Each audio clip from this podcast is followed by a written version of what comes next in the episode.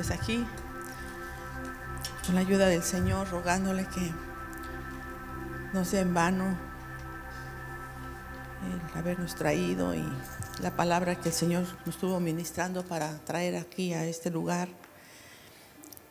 Que sea así, efectivamente, que no la haya dado y que haya buena tierra. Y ayer hablábamos, ¿verdad?, acerca de lo que es el que es el noviazgo que llaman en el mundo, pero la palabra de Dios dice que es desposorio, ¿verdad? Y, y de qué manera deben los jóvenes cristianos, los temerosos de Dios, los nacidos, los nacidos de nuevo, cómo debe ser, ¿verdad? Ese, ese, ese noviazgo, ese desposorio, como hijos de Dios y no como lo acostumbra el mundo, ¿verdad? Ayer estuvimos hablando acerca de eso y pues hoy vamos a hablar acerca de preparándome para el matrimonio, ¿sí? Eh, como ayer les decía, tal vez ustedes digan, no, pues yo ya estoy casado, ¿verdad? Ya no, ¿para qué me preparo si ya estoy casado? ¿Sí? Pero siempre el Señor tiene eh, enseñanza para cada uno de nosotros y podemos ser útiles para otras vidas, porque siempre tenemos gente a nuestro alrededor que necesita de la palabra de Dios, necesita el consejo de Dios no del hombre, sino lo que dice la palabra de Dios. Entonces siempre estar alertas, hermanos, cuando el Señor nos pone a alguna persona, que empezamos a platicar con ellos, siempre, ¿verdad? Eh, dice la palabra del Señor que de la abundancia el corazón habla la boca. Y yo creo que nosotros como hijos de Dios siempre, eh, nuestra palabra, ¿verdad? Lo que se habla siempre debe de ser palabra del Señor.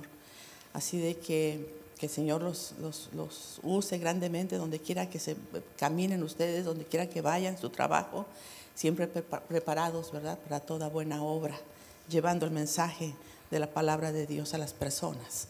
Así de que vamos a hablar este tema, preparándome para el matrimonio.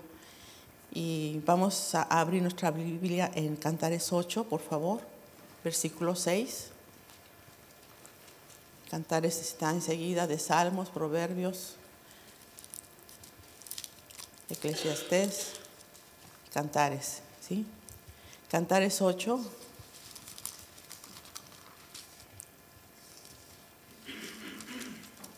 Versículo 6. Y vamos a ver solamente la, la segunda parte.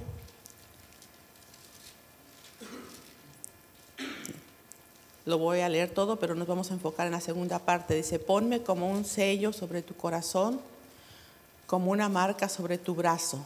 Y vamos a ver este, este segundo párrafo donde dice, porque fuerte es como la muerte el amor, ¿sí? duros como, el Seol los celos, ¿sí?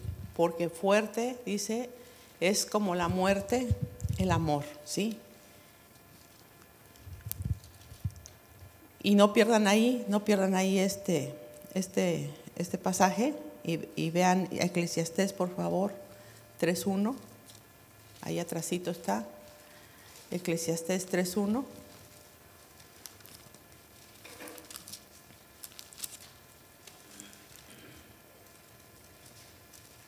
Dice, todo tiene su tiempo y todo lo que se quiere debajo del cielo tiene su hora. ¿Sí? Entonces ahí leímos, ¿verdad? En Cantares, ¿qué, leímos? Qué fuerte que, jóvenes. ¿Sí lo tienen? Cantares 6, 8, 6. A ver, otra vez. Cantares 8, 6, ¿qué dice en la segunda parte?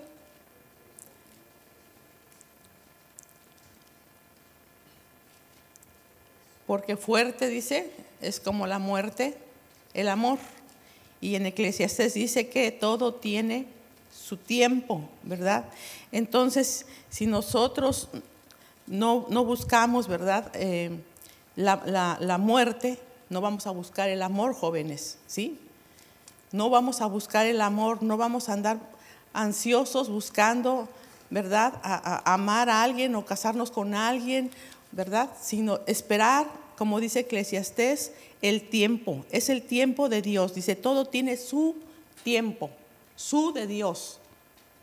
Él tiene su tiempo. Y sí, como, como es fuerte, ¿verdad? El, el, el, amor, así como la muerte.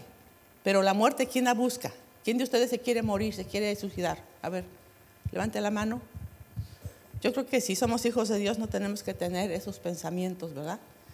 De suicidio.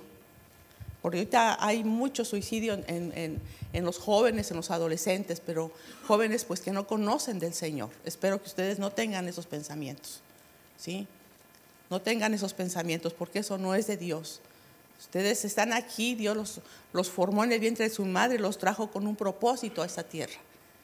Así de que tienen que vivir esa vida con propósito de Dios sabiendo que Dios tiene la vida de cada uno de ustedes en su mano y son esos hijos que Dios quiere que sean, ¿verdad? Para que sean de bendición para otras personas, porque tiene un plan Dios para todos y cada uno de, nosotros, como sus hijos que somos. Entonces, que nunca en su mente vaya a venir ese pensamiento de quitarse la, la vida. Y si ha venido, después platicamos, ¿sí? Si alguien quiere administración acerca de eso, porque llega a suceder muchas veces, ¿sí? Eh, gente que empieza el enemigo aquí a meter dardos y quererlos llevar al suicidio. ¿sí? Pero ese no es el tema, vamos a hablar aquí, ¿verdad? Dice, preparándome para el matrimonio. Les decía, como, porque fuerte es como la muerte, el amor, ¿sí? Y, leímos en Eclesiastés, dice que todo tiene su tiempo, el tiempo de Dios. Así que no busquen el amor, como no buscan la muerte, no buscan el amor, sino esperen el tiempo de Dios. ¿Sí? El tiempo de Dios, todo, todo eh, tiene su tiempo y no hay que adelantarnos, porque cuando nos adelantamos y nosotros hacemos las cosas a nuestro gusto, a nuestro parecer, lo que nosotros creemos que debe de ser, fracasamos. Y por eso hay tantos matrimonios ahorita que se están divorciando, se están separando, ¿sí? ¿Por qué? Porque se adelantaron, no esperaron que Dios les diera al esposo o a la esposa que el Señor tenía preparado para, para cada uno de ellos, ¿sí? Entonces alguien decía, si, si, si ya me casé y me, y me equivoqué, pues déjame decirte que desde el momento que tú firmaste o aceptaste a tu esposo o a tu esposa, desde ese momento es el esposo y la esposa perfecta delante de Dios. Porque ya delante de Dios, una vez que has firmado, una vez que has hecho tus votos de matrimonio, ya no hay para atrás. Ya no hay vuelta atrás. ¿Sí? Por eso es importante, jóvenes, que ustedes esperen en Dios, que oren a Dios y le pregunten al Señor quién ha de ser su esposo o su esposa. ¿Sí? No se dejen llevar por, por el físico porque es muy agradable, porque canta bonito, porque eh, tiene los ojos claros, porque tiene los ojos morados. o sea, ustedes no se dejen guiar por esas cosas, sino siempre pregúntenle a Dios, ¿quién va a ser mi esposo? ¿Quién va a ser mi esposa? Orar a Dios y padres que están de aquí, de jóvenes, de los adolescentes, orar por nuestros hijos. Que sea Dios quien escoja al, al cónyuge de nuestros hijos. ¿Sí? Es muy importante siempre esperar en Dios, tomar en cuenta a Dios en todo de nuestra vida y a nuestros padres jóvenes, ¿sí? Escuchar los consejos de nuestros padres, porque luego nos cerramos y no queremos escuchar a nuestros padres. ¿Verdad? Como alguien decía, les decía a los jóvenes, jóvenes, a ver, levanten la mano, ¿quién, quién de ustedes ya está cansado de los, de los sermones de sus padres? Que les estén diciendo duro y duro las cosas. ¿Quién ya está cansado, jóvenes? Les preguntaba. ¿No? Y hubo muchos jóvenes que levantaron las manos, ¿no? Ya, ya estamos hartos, que nuestros padres nos estén, dice, dice, ya. Ah, sí, ya están cansados, pues entonces van a empezar ahora, ¿verdad? Busquen trabajo, páguense su ropa, sus zapatos, su comida, paguen la luz, paguen el teléfono, paguen todas sus, sus cosas. Ya están hartos de sus papás, libérense de sus papás. De esa manera se van a liberar de sus papás. Ya bajaron la manita, ¿verdad? Porque sí, o sea, quieren que hacer lo que ellos quieren los jóvenes, pero no quieren una responsabilidad, ¿verdad? Quieren vivir en casa, que les den de comer, que les den eh, para el celular, que les paguen sus, sus, zapatos, su ropa, todo, ¿verdad? Pero que no les digan nada, que no los corrijan, que no les digan que están mal, porque se enojan los jóvenes, se enojan, ¿verdad que sí? ¿O no pasa aquí eso? Entonces, les voy a comentar algo que supimos, conocimos de una joven, hermanos, una joven que estaba comprometida, ¿sí? Estaba comprometida para casarse y eh, fue a visitar al pastor y a su esposa. Y cuando la vieron le preguntaron que qué le pasaba, porque iba, iba muy afligida, llorando, triste. Y los pastores le preguntaron qué, qué le pasaba. Y entonces la joven le empezó a platicar, es que no he podido dormir bien. Estoy angustiada, dice, por tengo, me faltan tres semanas para contraer matrimonio. Y la verdad no sé si, si, estoy haciendo, eh, voy a hacer bien o no, porque tengo muchas dudas, ¿sí? Tengo muchas dudas si casarme o no casarme. Entonces la joven empezó a platicarle a los pastores y les dijo que cuando que conoció a su prometido en un estudio de, la Biblia, ¿sí? Cuidado con esos que luego vienen, ¿verdad? Dice, ay, no, es que es bien consagrado, ¿verdad? Viene al servicio y ya nada más viene y, se casan y ya después ni a, a, la muchacha dejan ya venir a la iglesia. Muchos entran a la iglesia nada más para llevarse a las jovencitas, ¿sí? Y aparentan que son muy santos, que sí, que gloria a Dios, ¿y verdad? Y ya la muchachita, ay, qué bonito, qué hermoso, sí, me caso, ¿verdad? Y al rato sale lo que es verdaderamente, ¿verdad? Sale el cobre y ya ni a la muchacha deja venir a la iglesia. Entonces esa joven estaba pensando, ¿no? ¿Qué, qué, qué pasaría? Porque dice, cuando lo conocí, dice, lo conocí en un estudio de la Biblia, me pareció una persona muy consagrada a las cosas de Dios. Nos vimos en ese estudio de la Biblia varias semanas y un día iniciamos una amistad que después de 18 meses nos llevó a comprometernos en matrimonio. Pero ahora, dice la muchacha, me he dado cuenta de que es muy inmaduro. No permanece en ningún trabajo por mucho tiempo, porque dice que le pagan poco y trabaja mucho. ¿sí? Siempre quejándonos, ¿verdad? No es que trabajo mucho y es poquito lo que me pagan. Pues dale gracias a Dios, ¿verdad? Y trabaja y, y, el Señor ve tu esfuerzo y el, el Señor te promueve y, y te saca adelante, ¿verdad? Como hijos de Dios tenemos que dar siempre lo mejor de nosotros, ¿sí? Así sea el jefe inconverso, sea como sea, no lo hacemos para el jefe, lo hacemos para Dios, hermanos que trabajan, ¿sí? Entonces, este, este hombre dice que dejó, dejaba el trabajo cada eh, tiempo, ¿verdad? Que porque le pagaban poquito y trabajaba mucho, así que cambiaba de trabajo cada rato dice la muchacha. Además dice, esta semana me enteré que compró un carro y se gastó el dinero que teníamos guardado para la boda. Dice, entonces todo está indicando, dice que vamos a tener que vivir con mis padres en mi casa y que voy vamos a tener que vivir de lo que de mi sueldo, porque la muchacha trabajaba. Entonces vamos a tener que vivir de mi sueldo. Y, y estoy pensando, sí, ¿qué, ¿qué voy a hacer, no? Me equivoqué, o sea, pero ya están las invitaciones, ya está todo listo, ¿sí? Entonces eh, le dijo el pastor, pues cambia la fecha de la boda, cámbiala. Pero pues ya están las invitaciones hechas, pastor. ¿Qué van a pensar? ¿Qué va a pensar la gente? ¿Qué, qué voy a, a decirles, no? Y le dijo la esposa del pastor, ¿te interesa más lo que diga la gente que tu futuro?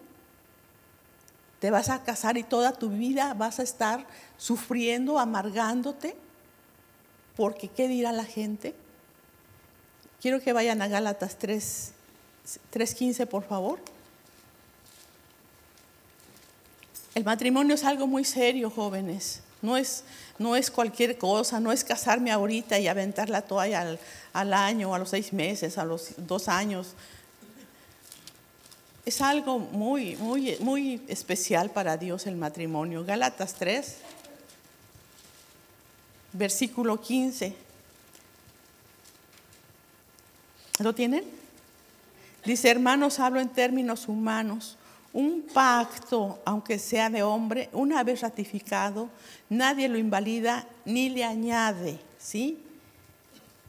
Nadie le puede añadir, nadie le puede invalidar, nadie puede decir, ya te casaste, ahora te puedes divorciar y porque un hombre te dice, ya estás divorciado, fírmale aquí y ya por eso no, delante de Dios no es así, hermanos.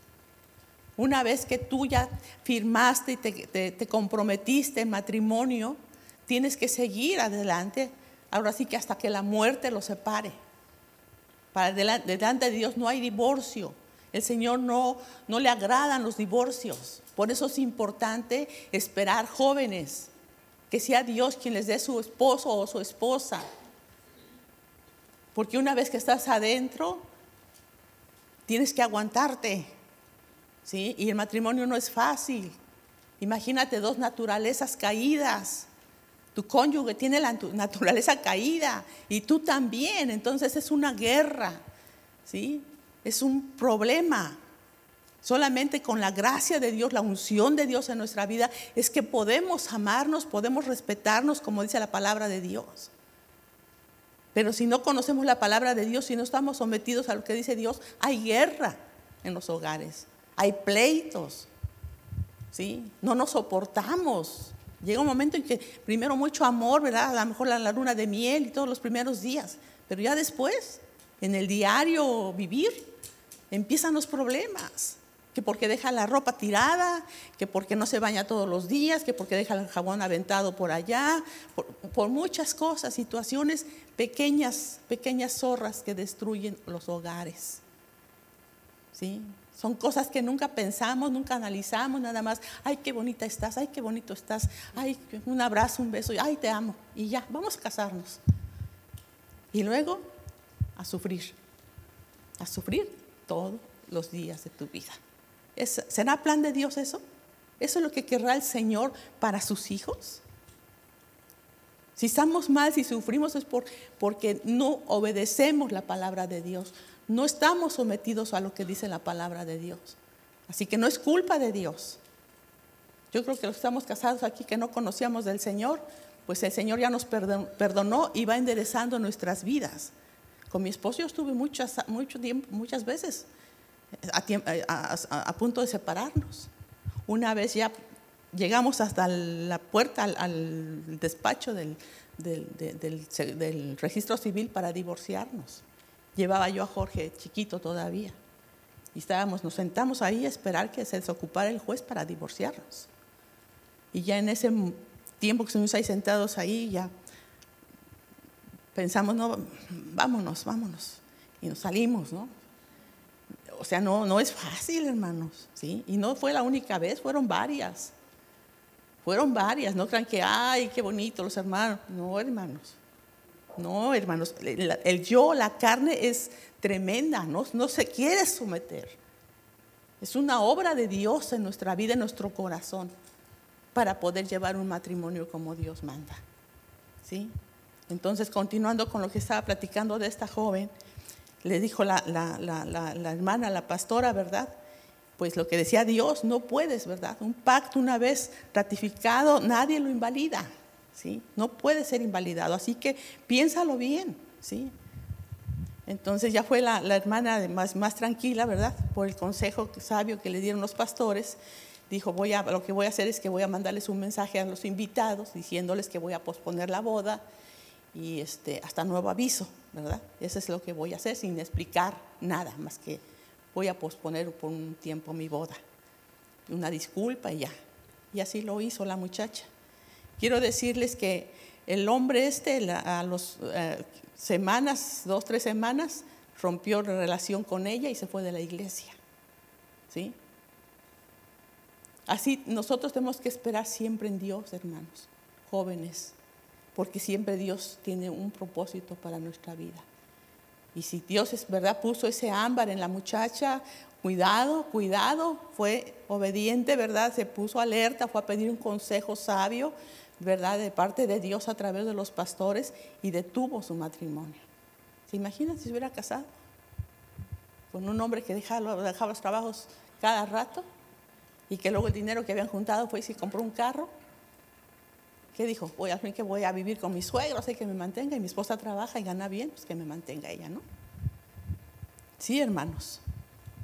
Por favor, vamos a Proverbios 22.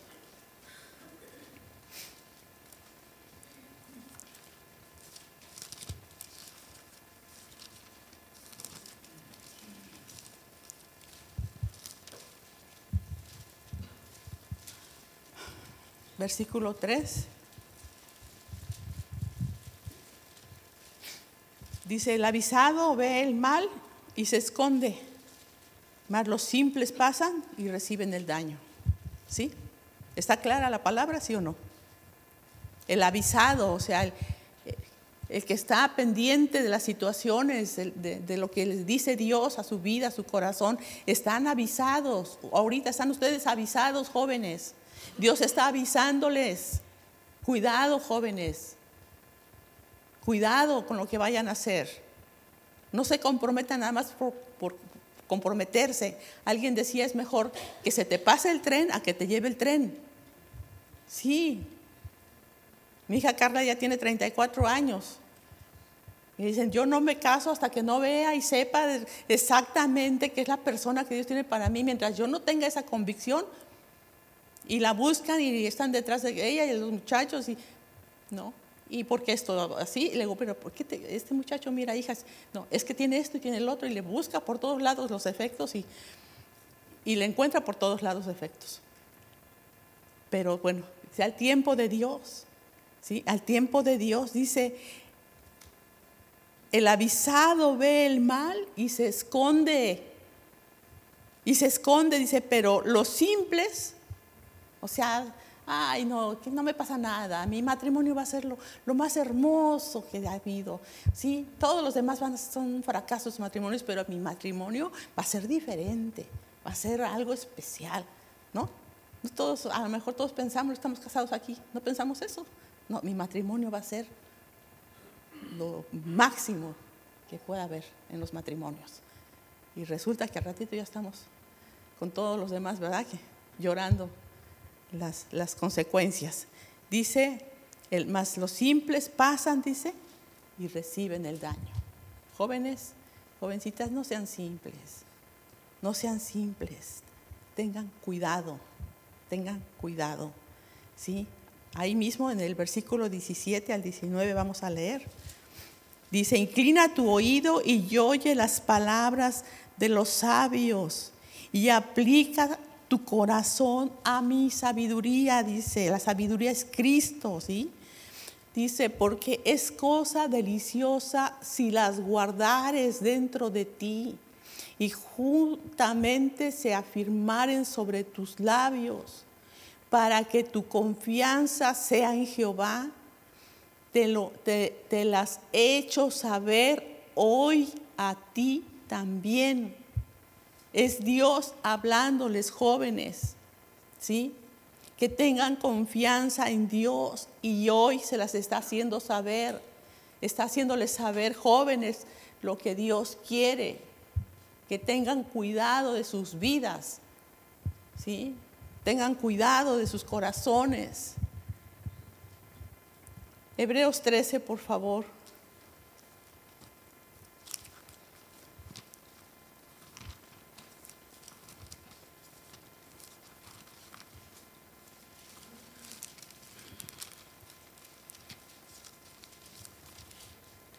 Hebreos 13, versículo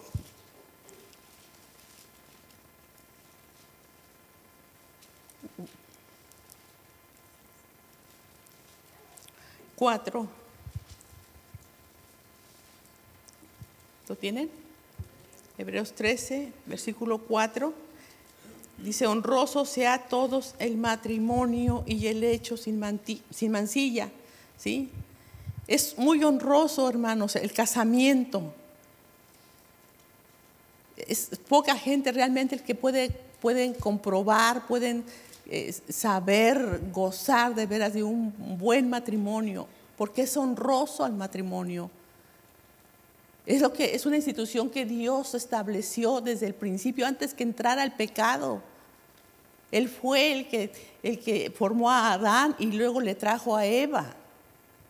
Él fue el que instituyó el matrimonio. Es honroso el matrimonio, es algo precioso el matrimonio delante de Dios. Nosotros somos los que echamos a perder el matrimonio por nuestra eh, falta de sabiduría, por nuestra carnalidad, por, por nuestro pecado, nuestra maldad. Nosotros somos los que echamos a perder el matrimonio. Pero para Dios es honroso el matrimonio, ¿sí?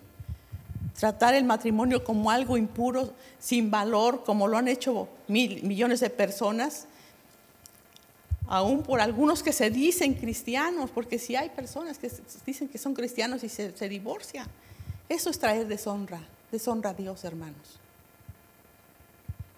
Y yo creo que los que estamos aquí no queremos eso, ¿verdad? No queremos deshonrar a Dios. Si estás pasando por situaciones difíciles, como alguien decía, ¿verdad? Si estás en el, en el sartén quemándote, ¿verdad? Eh, pues mejor que, te, estés ahí danzando ahí en el sartén caliente y no te salgas del sartén, porque si brincas del sartén vas a caer al fuego. ¿Verdad? Más vale que estés ahí, ¿verdad? Quemándote a lo mejor, eh, levantando un pie y el otro, y ya no aguanto, ya no aguanto, pero, pero prefieres, es mejor que estés ahí a que que saltes del sartén, porque vas a ir a dar al fuego. ¿Sí, hermanos? seguimos ahí, nos estamos eh, en el, versículo 4, dice, pero a los, a los fornicarios y a los adúlteros, dice, los juzgará Dios. ¿Sí? Porque delante de Dios, hermanos, eso lo vimos ayer, ¿verdad? Que lo, lo aborrece Dios, es un pecado tremendo y delante de Dios, ¿sí? Ningún fornicario, ningún adúltero va a, poder estar delante del Señor. El final de esas personas es el infierno. Muchos se casan y, dejan a la esposa por un lado y empiezan, aunque están casados, pero andan con otras mujeres u otros hombres, ¿verdad? Andan por otro lado fornicando y adulterando. Y todo eso lleva, hermanos, a separaciones, en, las familias, sufren los hijos por los divorcios de los padres. acarreamos muchas cosas tremendas cuando hay un divorcio, cuando hay este tipo de maldad en nuestras vidas, de adulterio, de fornicación, ya casados.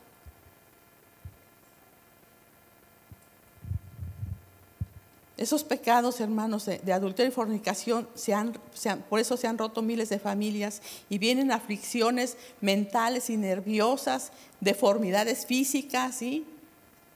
A veces los hijos nacen con ese tipo de cosas, de deformaciones y cosas de esas por causa del pecado, por causa del pecado que andan fornicando, que andan adulterando, ¿sí?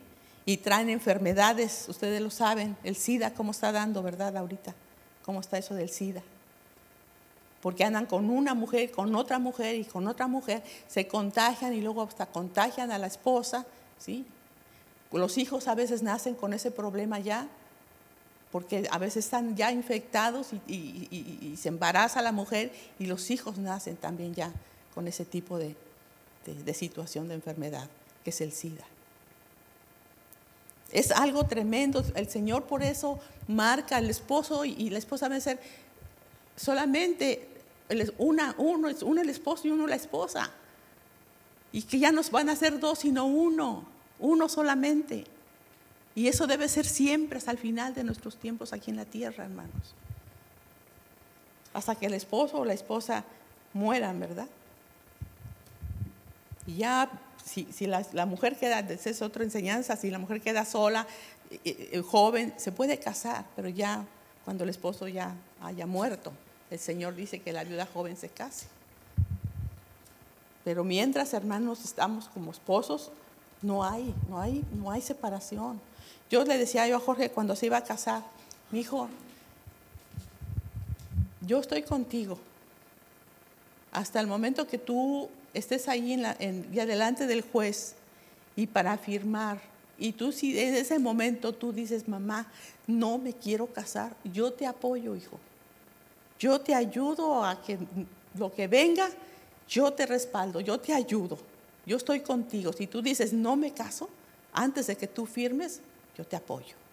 Pero una vez que tú has firmado, mi hijo, nada que para atrás yo no te voy a apoyar. Si tú en un momento que ya firmaste y después quieras regresar, quieras divorciarte, yo no te voy a apoyar. Tienes que seguir adelante. Que te quede bien claro. Aquí nada de que ya no quiero vivir con ella, ya me quiero divorciar. Nada. Así que piénsalo bien. Y sí, se lo, he recordado a, Jorge, ¿sí? Se lo he estado recordando y él pues se, acuerda perfectamente de lo que le dije. Y así es, así debe de ser, hermanos. Así debe de ser, ¿sí? Eclesiastés, vamos a leer Eclesiastés, por favor, Eclesiastés 8.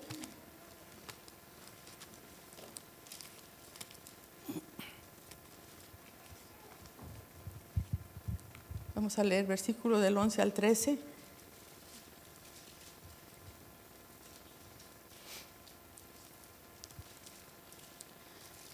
Dice, pero cuanto no se ejecuta luego sentencia sobre la mala obra, el corazón de los hijos de los hombres está en ellos dispuesto para hacer el mal.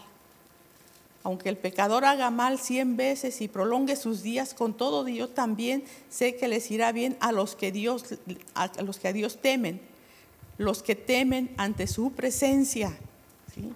Y que no le irá bien al impío ni le serán prolongados los días que son como sombra por cuanto no tiene delante, no teme, perdón, no teme delante de la presencia de Dios, ¿sí?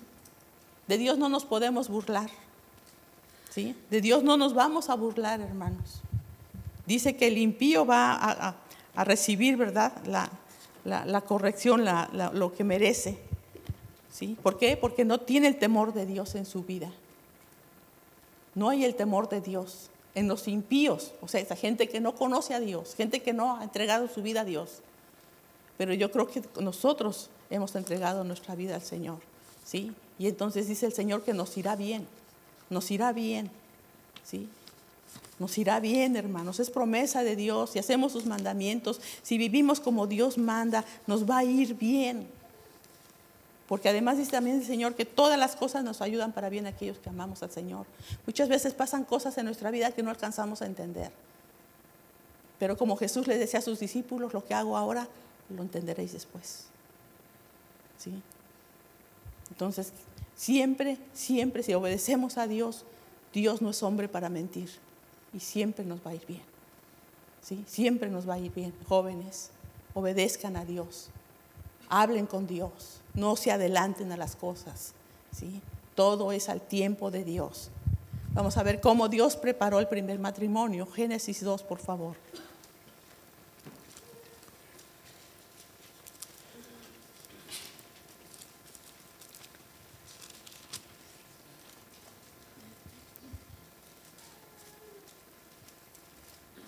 Versículos 7 y 8 dice, entonces Jehová Dios formó al hombre del polvo de la tierra y sopló en su nariz aliento de vida y el hombre fue un ser viviente.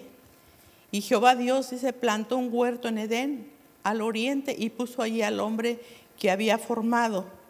Versículo 15. Dice, tomó pues Jehová Dios al hombre y lo puso en el huerto de Edén para que lo labrara y lo guardase.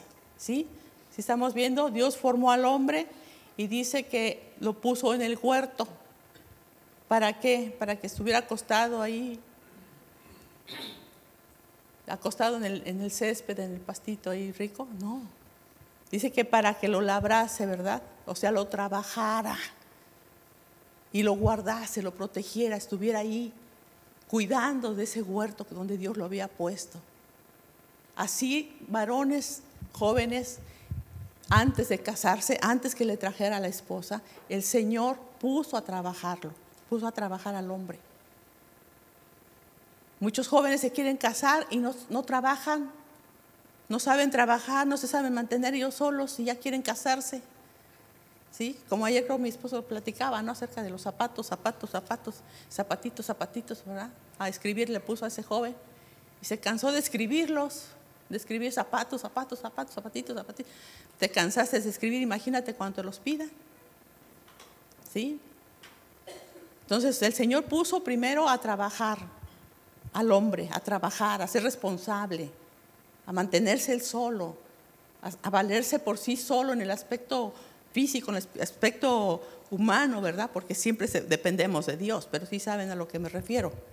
Versículos 18, ahí donde estamos versículo 18 dice, y dijo Jehová Dios, no es bueno que el hombre esté solo, le haré ayuda idónea para él. 21 al 23 dice, entonces Jehová Dios hizo caer sueño profundo sobre Adán y mientras éste dormía tomó una de sus costillas y cerró la carne en su lugar. Y de la costilla que Jehová Dios tomó del hombre hizo una mujer y la trajo al hombre. ¿Sí? Dijo entonces Adán, esto es ahora hueso de mis huesos y carne de mi carne, esta será llamada varona porque del varón fue tomada. ¿Qué estamos viendo aquí? Dice que Dios vio que no era bueno que el hombre estuviera solo. El hombre, eh, Dios fue el que, vio al hombre que no, era, no estaba bien que estuviera solo. Dios quiere que seamos, eh, eh, seamos un matrimonio, que formemos una familia. Es el plan de Dios, pero es al tiempo de Dios. ¿sí? Vio que Adán necesitaba a su compañera. ¿Qué hizo el Señor? Lo durmió. Jóvenes, descansen. No quiere decir que van a dormirse todo el tiempo hasta que llegue la, la, la amada me refiero a que descansen en el alma, en su espíritu, tranquilos, descansen. Esperen que Dios les traiga a su compañera, jóvenes. ¿Sí? Adán le trajo a la mujer de sus sueños, ¿no? ¿No? ¿No dice que lo durmió? Dice, entonces Jehová Dios hizo caer sueño profundo sobre Adán. ¿sí? Y mientras éste dormía, tomó una de sus costillas. ¿sí? Y unos estudiosos han dicho, yo lo creo, que esa costilla la sacó del lado izquierdo del cuerpo de Adán, del lado de su corazón, para amar a su esposa. ¿Sí? No la sacó de un hueso de su cabeza para que la mujer se enseñoree del esposo. Mujeres, nosotras no tenemos por qué enseñorearnos del esposo. Y tampoco dice la palabra de Dios que la sacó de de un hueso del pie para que el hombre pisotee a su esposa. Cuidado con esos hombres que maltratan a sus esposas. Cuidado. Porque yo me pregunto, padres de familia, ustedes como padres, ¿les gustaría que algún hombre maltratara a sus hijas? ¿Quién de ustedes tienen hijitas? Hermano Tomás, ¿te gustaría que alguien llegara y golpeara a tu hija? ¿Ustedes piensan que a Dios le agrada o ve con agrado que alguien golpea a su hija? Cuidado, varones, porque se da mucho ahora que los hombres golpean a las mujeres. Son cobardes, son cobardes esos hombres, no son hombres, no son hombres, ni son hijos, menos son hijos de Dios. Cuidado, muchachas, por eso es importante pedirle a Dios dirección para sus vidas, con quién se van a casar,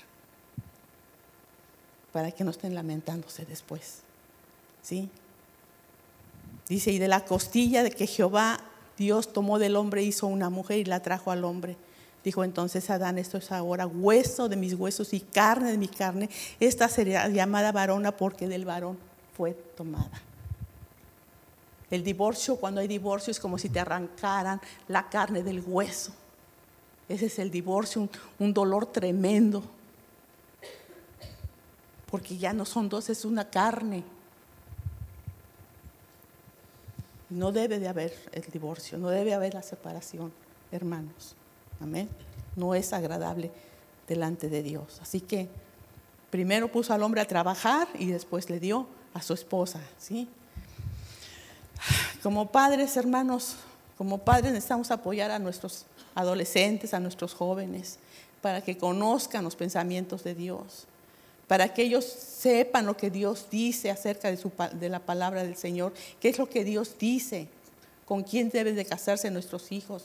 Hay hijos de Dios, pero que se, enamoran de gente que no es del pueblo de Dios y se casan. Esa es una desobediencia delante de Dios. Es algo que Dios no, no admite por ningún motivo. Dice ahí que no podemos, no puede unirse la luz con las tinieblas. ¿Sí lo han leído? A ver, vamos segundo de Corintios, eh, segunda de Corintios. No podemos burlarnos de Dios. Si nos casamos con un incrédulo, jóvenes, o una incrédula, pues imagínate, estás desobedeciendo a Dios. ¿Y tú piensas que Dios te va a bendecir? ¿O Dios bendice ese matrimonio? Porque hay iglesias donde sí llegan y, pastor, quiero que, me case con fulanito, aunque no es cristiano, pero pues yo lo voy a cambiar, sí, ¿cómo no lo vas a cambiar? ¿Sí? Y el pastor, sí, claro que sí, y muchos casan y bendicen según los pastores. ¿Dios bendecirá esos matrimonios mixtos? No, claro que no. Segunda de Corintios 6, por favor del 14 al 18. Dice, no os unáis. ¿Lo tienen hermanos? No os unáis en yugo desigual con los incrédulos, porque qué compañerismo tiene la justicia con la injusticia y qué comunión la luz con las tinieblas, ninguna comunión. Nosotros somos luz, porque la luz que es Cristo vive en nosotros. Y los que no tienen a Cristo son tinieblas. Entonces ninguna comunión hay, ninguna. Dice el 15, ¿y qué concordia Cristo con Belial? ¿O qué parte el creyente con el incrédulo? ¿Y qué acuerdo hay entre el templo de Dios y los ídolos? Porque vosotros sois el templo del Dios viviente, como dijo Dios, habitaré y andaré entre ellos, seré su Dios y ellos serán mi pueblo. Por lo cual salid en medio de ellos, dice, y apartaos, dice el Señor, y no toquéis lo inmundo, y yo os recibiré, recibiré, y seré para vosotros por Padre, y vosotros me seréis hijos e hijas, dice el Señor Todopoderoso. No le gustan las mezclas al Señor, hermanos. Cuidado que, te enamoraste de alguien, un incrédulo o una incrédula, cuidado, ¿sí? Y hermanos, eh, eh, padres de los jóvenes, les decía yo, díganle a sus hijos lo que dice la palabra de Dios, enséñenles la palabra de Dios, sobre todo a los más pequeños. Se supone que ya más jóvenes están viniendo a la iglesia, conocen la palabra de Dios, no desobedezcan jóvenes la palabra de Dios. Pero padres, ustedes hablando de la palabra de Dios, orando por sus hijos, intercediendo por ellos, dándolos a luz con dolores de parto, hermanas, así como cuando los dimos a luz físicamente, ahora tenemos que orar por nuestros hijos, tener esos dolores de parto en el espíritu, clamando por nuestros hijos, ¿sí? llorando a Dios por nuestros hijos, pidiéndole a Dios que Dios tenga misericordia de nuestros hijos, si es que realmente los amamos. Porque podemos decir, yo amo mucho a mi hijo, pero si no, no oras por él, no estás pendiente de tus hijos como varón, como, como madre, no digas que los amas. No digas que los amas. ¿Sí? El tiempo adecuado para hacer todo es cuando, antes que se enamoren, ¿saben? Porque cuando un joven, una joven se enamora, se, como dicen en mi tierra, se montan en su macho, ¿verdad? Y no hay quien los baje ya de ahí. Y por más que les digas, ten cuidado, mira esto, mira el otro, y les dice, y les dice, ay no, ay es que está tan guapo. Ay no, ándale pues, chiquita, ándale pues. Sufre uno, hermanos. ¿Por qué? Porque después ve uno lo que se les decía y no quisieron oír. ¿Sí? Ya, pero ya, ya no pueden hacer nada. Ya están ahí, órale, Busque a Dios, clame a Dios, que Dios meta su mano, que Dios corrija su matrimonio, porque para Dios no hay imposibles. Amén. Y el Señor lo hace, hermanos. Amén. Entonces recordemos a la joven de la que hablábamos al principio de esta enseñanza, en lugar de estar feliz por su matrimonio, como estaba llorando, angustiada, perturbada. Yo creo que cuando nos vamos a casar estamos contentos, estamos felices, ¿no? Ay, me voy a casar y todo el mundo quiere platicarle que te vas a casar y tu vestido, y, ¿no? Pero ella estaba angustiada, Cuando tú te cases debes estar contenta, debes estar feliz, sabiendo que viene de parte de Dios tu boda, tu matrimonio. ¿sí? Jóvenes, sean temerosos de Dios, temerosos de Dios. Por favor, Eclesiastés 7:26.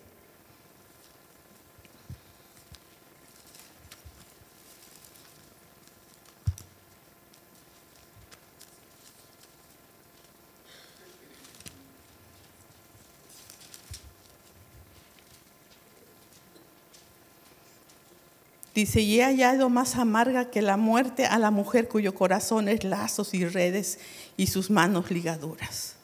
¿Sí? Hasta ahí. He hallado más amarga, dice, que la muerte a la mujer cuyo corazón es redes y sus manos ligaduras. ¿Cuántos jóvenes están e-, en ese tipo de, de situación por no obedecer a Dios? ¿Sí? Están ahí atados, amarrados sin poder ser libres realmente como Dios quisiera que hubieran sido libres. ¿Por qué? Por su pecado, por adelantarse, por no preguntar a Dios, por no estar pendientes de lo que Dios dice en su palabra. ¿Sí?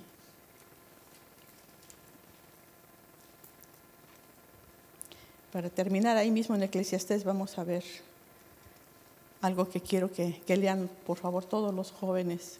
Eclesiastés 11, por favor. Con esto vamos a terminar y quisiera pedir a todos los jóvenes solteros, todos los jóvenes solteros, adolescentes solteros, solteros desde luego, ¿verdad?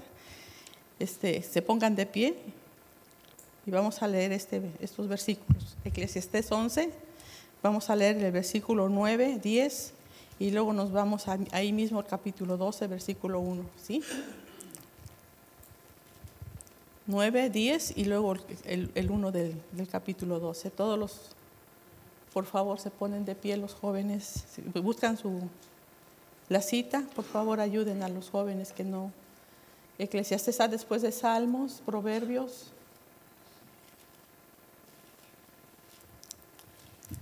¿Quieres ayudar, por favor, aquí al joven? Tomás, ¿quieres ayudar, por favor, joven?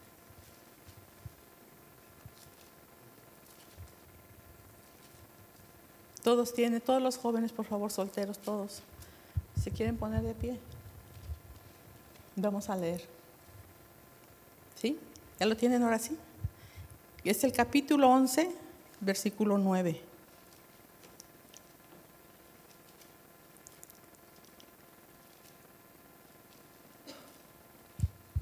Lean su Biblia, jóvenes, lean su Biblia porque ahí está la vida eterna en la palabra de Dios. ¿sí? Pónganse de pie, por favor, jóvenes. ¿Lo tienen? Vamos a leer fuerte. Los jóvenes, por favor, lean fuerte lo que dice Eclesiastés 11, versículo 9.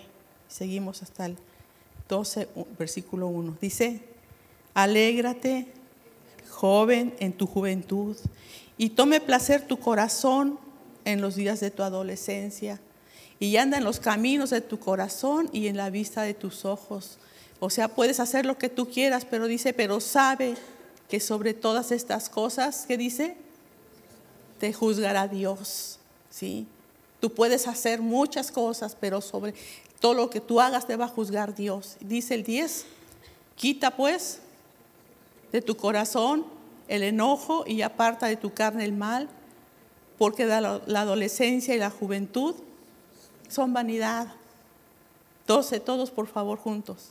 Acuérdate de tu Creador en los días de tu juventud, antes que vengan los días malos y lleguen los años de los cuales digas, no tengo en ellos contentamiento.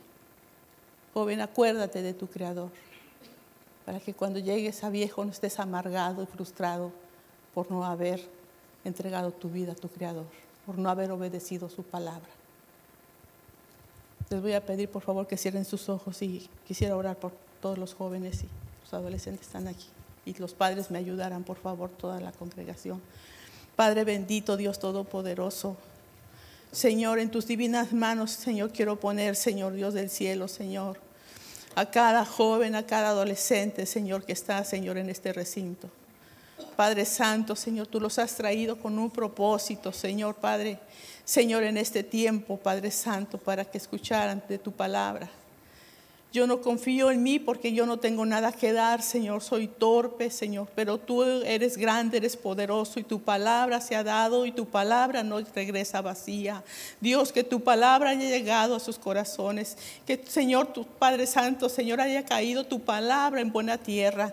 Que dé fruto, Señor, en estas vidas, en estos corazones estos adolescentes, estos jóvenes. Tú conoces, Padre Santo, Señor, su caminar, Señor, su salir, su, su, su entrar, Señor su levantar, su acostar, Señor.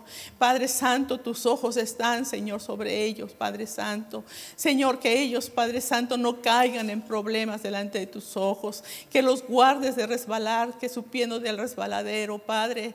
Cuídanos, Señor, ampáralos, Dios del cielo, Padre. Habla su corazón cuando ellos pretendan, Señor, hacer cosas que te puedan ofender, Señor. Trata con cada uno de ellos, Padre, que tu misericordia los envuelva, que tu presencia esté con cada uno de ellos, Padre Santo, ministrando sus vidas, ministrando sus corazones, recordándoles tu palabra, Señor. Dales hambre y sed de ti, necesidad de ti, Padre Santo, Señor. Despierta sus vidas, despierta su, su espíritu de cada uno, vivifica su espíritu, Dios, para que ellos tengan hambre y sed de conocerte, de estudiar tu palabra, de escudriñarla, Padre, y ponerla por obra.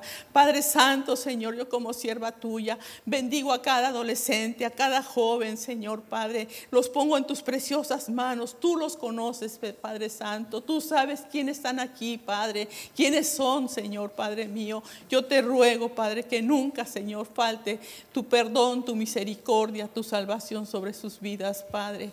Te doy gracias, amado Dios, y te pido por los padres de estos jóvenes, Señor, por los adultos en esta congregación, Padre, que siempre estén orando por estos jóvenes, Señor, que siempre los tengan en su corazón delante de ti, Padre Santo, Señor, rogándote por ellos, suplicándote por ellos, Padre, teniendo esos dolores de parto, Señor, espirituales, para dar a luz, Señor, a estos jóvenes, a estos adolescentes que quizás no han tenido ese encuentro contigo, pero a tu tiempo, Señor, como vimos, todo tiene tu tiempo, Señor, y que a tu tiempo ellos conozcan que solamente tú eres Dios, Señor, y que fuera de ti, Señor, Padre, no hay salvación, Señor, no hay nada, Señor, bendito Dios, Padre, solamente una horrenda, Señor, Padre Santo, Señor, muerte, Señor. Padre, pero en ti hay vida, en ti hay esperanza, en ti hay confianza, en ti hay pasión, libertad, eh, Padre Santo, amor, Señor, todo lo que nuestro ser necesita, lo que encontramos en ti, Padre. Tú eres el que vienes y llenas nuestra vida, llenas nuestro corazón, nos das la gracia y la fuerza para caminar por esta tierra, Señor, a la cual no pertenecemos, pero vamos caminando hacia aquel lugar donde tú habitas y donde queremos habitar contigo eternamente, Dios. Gracias, Señor. Señor. Muchas gracias, Padre. Te doy por estas vidas en el nombre de Cristo Jesús, Señor nuestro. Amén. Amén. Gracias, hermanos.